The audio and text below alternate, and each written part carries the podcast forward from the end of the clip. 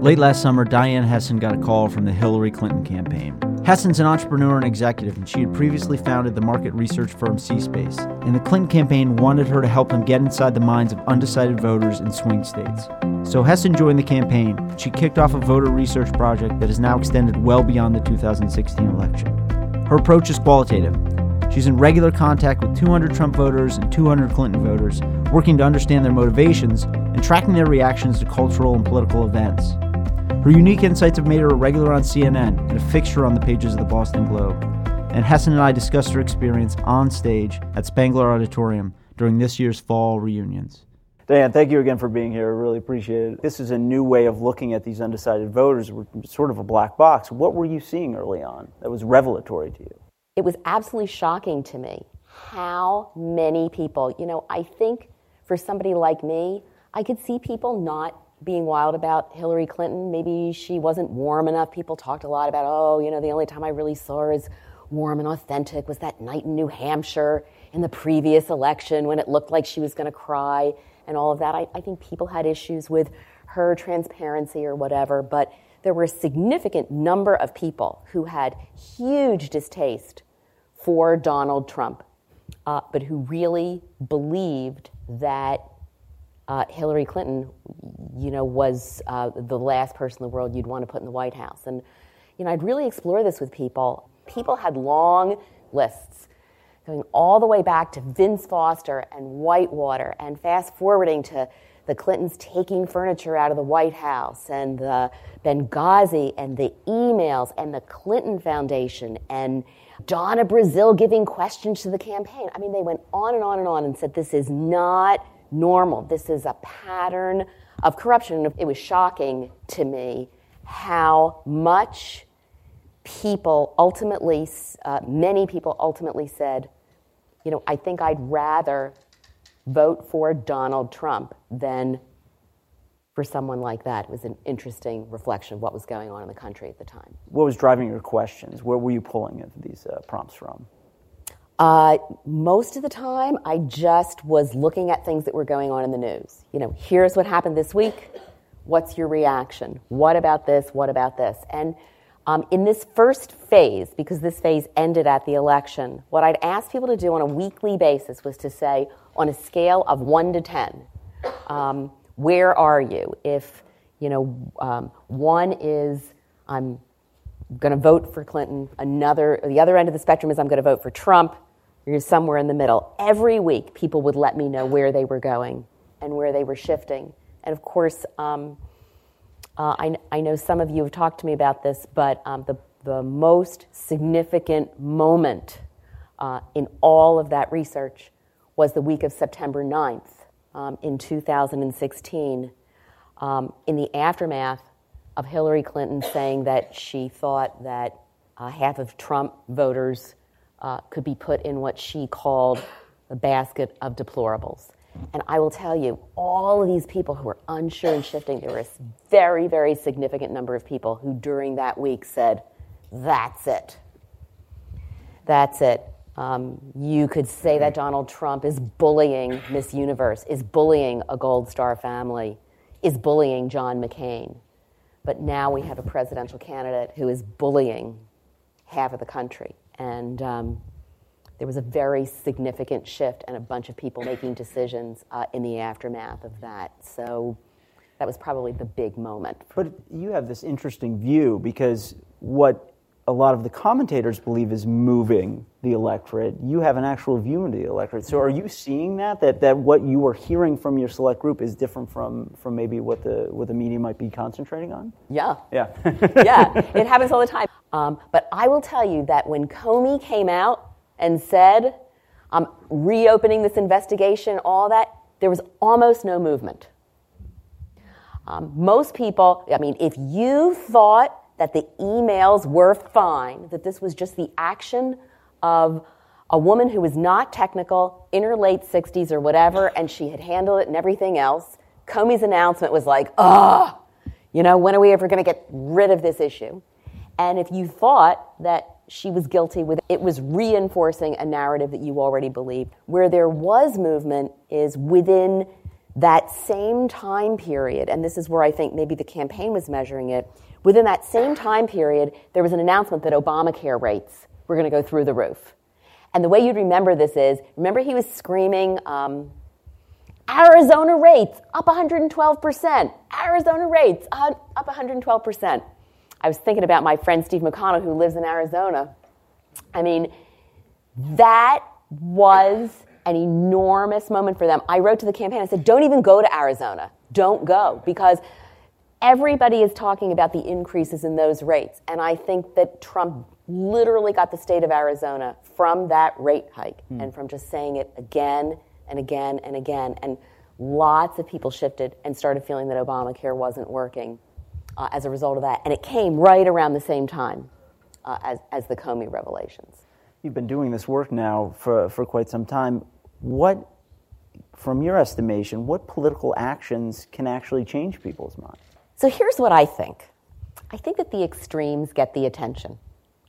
So I, first of all, I, this is really hard to say, but I, I am convinced that our country is less divided than we think we are in terms of how we actually feel about the president, how we actually feel about what is going on. But the people who are on the extremes get the attention. I mean, somebody puts up a Confederate flag and says KKK, neo Nazi, whatever that person gets on TV. And someone who's really extreme on the other end uh, will get the same amount of attention. But my data says that about 65% of the country at the moment um, is pretty uh, unhappy with Trump, uh, and yet is also just disappointed in the Democratic Party, which they feel is uh, old faces with old ideas. The interesting thing is, though, independent of that, of the 400 voters that I spoke with, what percentage of them would change their vote if they could do it all over again out of the 400 voters? Low. There are three out of the 400 that would change their vote. But again, how, you know, this is MBAs. How do you interpret this? That doesn't mean that everybody's divided. It just means that I think we had this dynamic in which people voted for, many, many people voted for the lesser of two evils. For them. How has this project changed you, you and your opinions? Honestly, you know, um, Daniel, I grew up on the wrong side of the tracks. You know, my, back, my backyard was the size of this coffee table. I mean, many of us have that background. And I always thought that was kind of an advantage in my life. I thought it made me a better marketer because I understood the common man, because I came from being in the common man. And I will tell you, I, um, it's shocking to me how much I lost touch. You know, there, there are unbelievable statistics here. Um, 78% of Americans live paycheck to paycheck.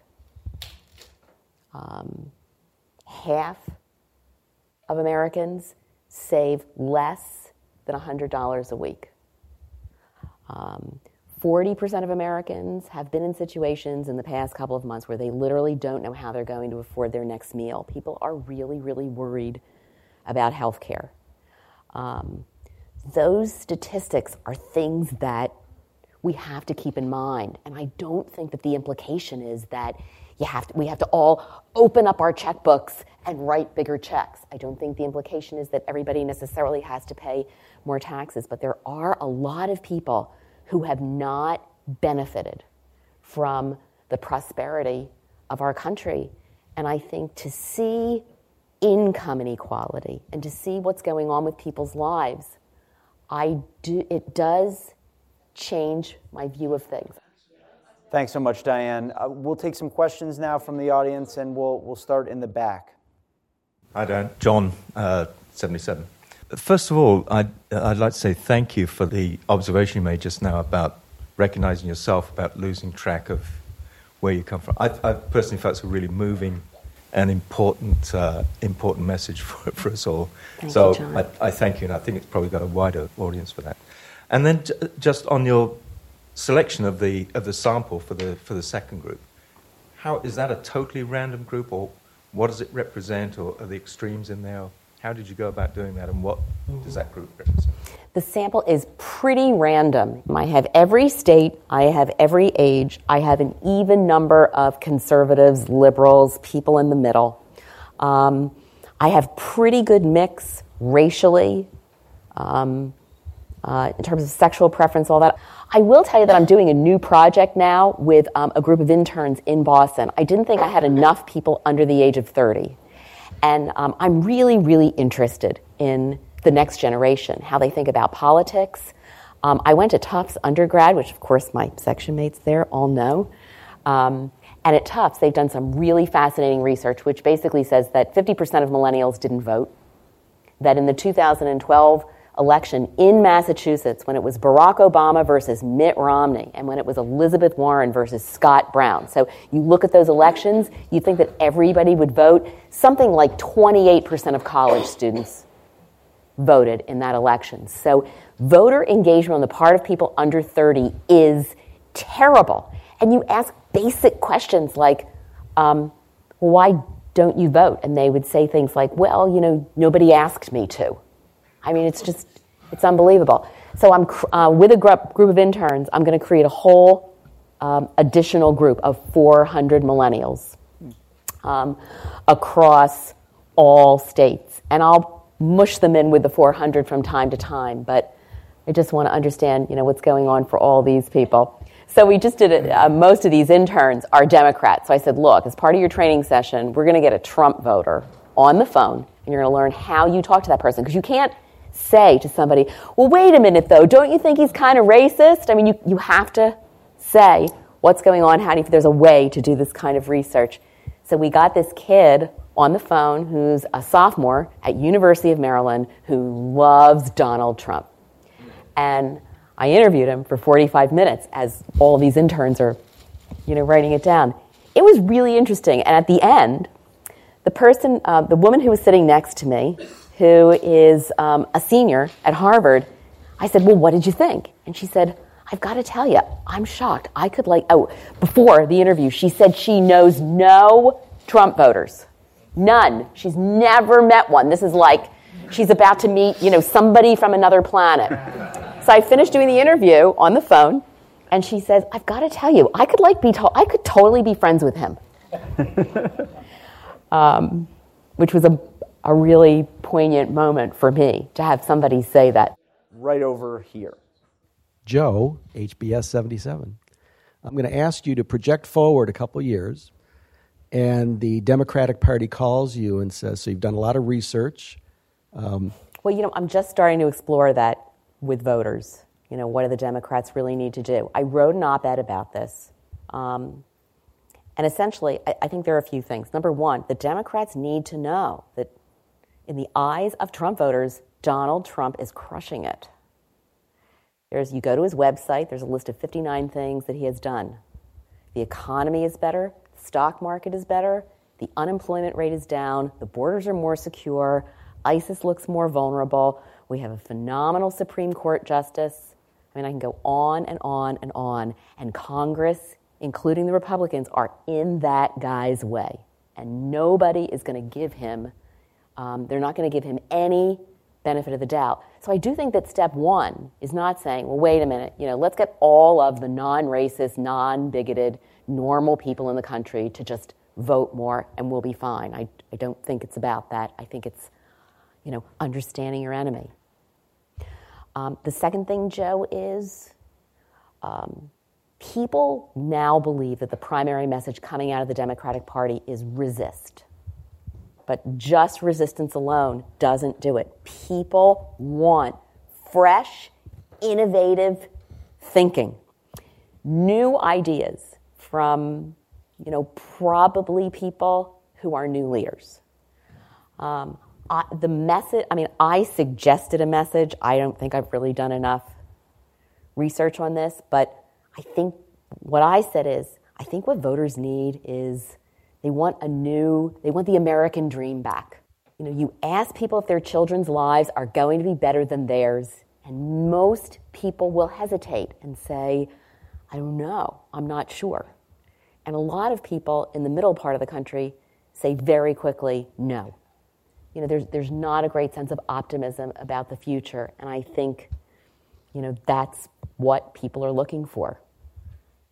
So Diane graciously offered to put a question to her group of voters for us for this event, and the question is about uh, the intersection of business and politics. And Diane, I'll let you talk about what that question was. Yeah, so I asked people a couple of different things. So the first thing I said was, you know, given um, that we now have a businessman who is president, and remember, probably at least 50 people stopped there and said he's not a businessman, he's a fake. But I asked that question anyway. Um, uh, what do you think a business, what would you expect in the presidency a business person to be really good at and not good at? And um, so the, the uh, number one responses were super predictable. So, what's a business person going to be good at?